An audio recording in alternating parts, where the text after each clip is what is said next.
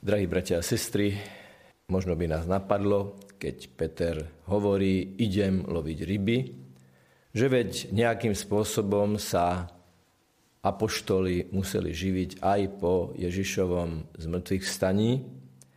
A tak sa nemôžeme ani nemáme nejako pozastavovať nad tým, že idú loviť ryby. Lenže ak nám tieto slova predostiera evangelista, evangelista Ján. A ak je okolo tohto Petrovho výroku a rozhodnutia rozohratý celý príbeh s rozhovorom medzi Petrom, jeho učeníkmi a Ježišom, tak tu vonkoncom nejde o nejakú epizódnu záležitosť, kde si apoštoli nejakým spôsobom zadovažujú niečo na jedenie.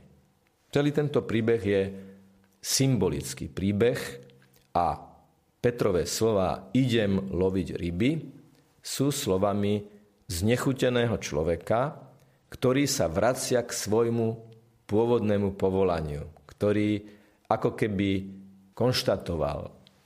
Bol som povolaný od rýb loviť ľudí, bol som povolaný už neloviť ryby, ktoré sa majú vo vode dobre, ale loviť ľudí, ktorí keď sú vo vode, tak sú ohrození a neistí. Ale celý tento príbeh sa skončil a ja sa vraciam do pôvodného stavu.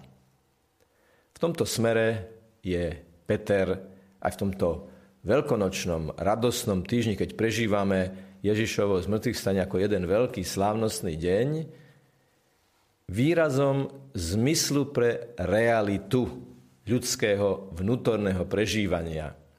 Pretože stále oscilujeme aj v našom živote a môžeme sa spoznať v Petrovi medzi veľkými, vznešenými a posvetnými rozhodnutiami a aj vykročením k ich plneniu a k plneniu. A potom takým stavom, keď si povieme v nejakom rozpoložení, v nejakej kríze, v nejakom sklamaní, ale však to nemá zmysel. Ideme ďalej ako doteraz. A preto je veľmi dôležité, aby vedľa nás stál niekto, ako bol Ján. Petrov spoločník, spoluapoštol, evangelista, ktorý povie, ten, kto stojí na brehu, je pán. Kým my stojíme na vode, a môže sa stať, že všetko staviame na vode, a aj v profánom jazyku je to o tom, že čo je na vode, je ako keby bez základu. Ježiš stojí na pevnine. A mohli by sme v tomto prípade povedať, že nám Ježiš prípada ako maják, ktorý ukazuje cestu aj tým, ktorí nielenže idú zlým smerom, ale už ani nejdú. Už stoja. Lebo sú znechutení, lebo sú frustrovaní, lebo sú sklamaní. Možno nie natoľko z druhých, ako zo seba. Istý zaoceánsky parník v noci plával a videl pred sebou v diálke svetlo a telegrafoval, sme veľká loď, tak nám uvoľnite cestu, lebo si mysleli, že to iná loď. Ale prišla odpoveď, my nie sme loď, my sme maják. A je to váš problém, vaša záležitosť, aby ste podľa toho menili smer svojej cesty. Ježiš stojí na brehu ako maják na pevnenie a Ján hovorí Petrovi, to je pán. Ako dobre je niekedy mať vedľa seba človeka, ktorý povie, ale nepoddávaj sa, nešmykaj sa späť, neháč flintu do žita. A niekedy my máme byť tým Jánom pre druhých. Neste si vzájomne svoje bremena, čítame v Svetom písme. Čiže súčasťou veľkonočnej radosti je aj radosť toho, že máme vedľa seba niekoho, kto nám povie, ale ideme dopredu. S Božou pomocou, samozrejme. Ty to dokážeš. Koľký z nás by mohli a zda vydať aj svedectvo, ako sme vďační ľuďom, ktorí nám povedali, nie, nie, nie, nie, ešte to je aký nápad, toto nechať.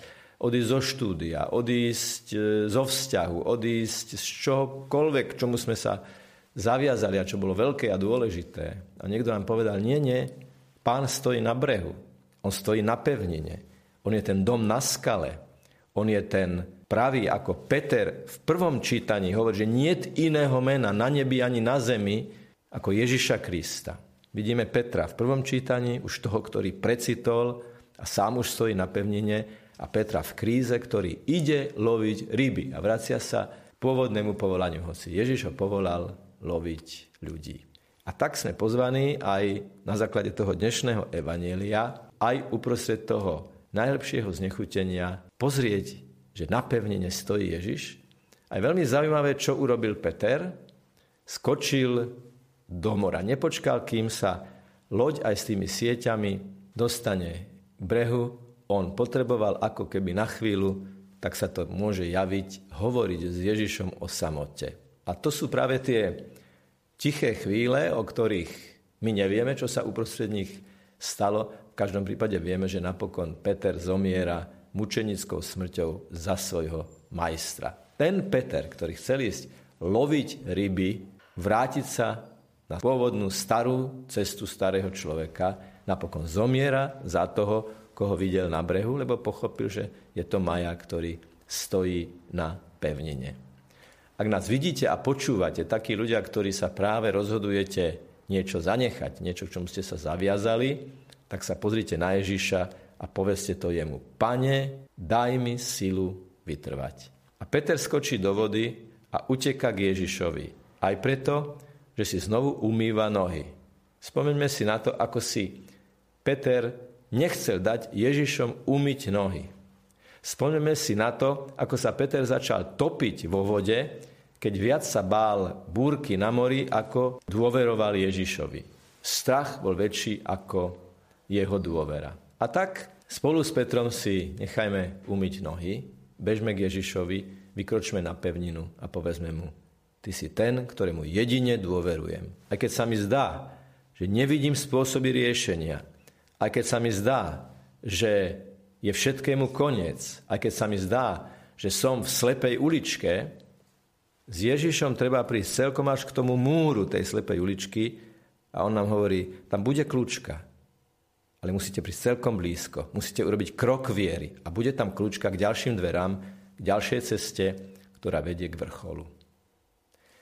Vykročme teda do eucharistického slávenia. Pán Ježiš, keď ho príjmeme v Eucharistii, je náš majak, naša pevnina, náš pán, náš záchranca a pri tom našom svetom príjmaní tu v kaplnke alebo pri vašom duchovnom svetom príjmaní e, prostredníctvom obrazovky alebo akéhokoľvek média môžeme povedať pánu Ježišovi, ktorý vstúpi do nášho srdca.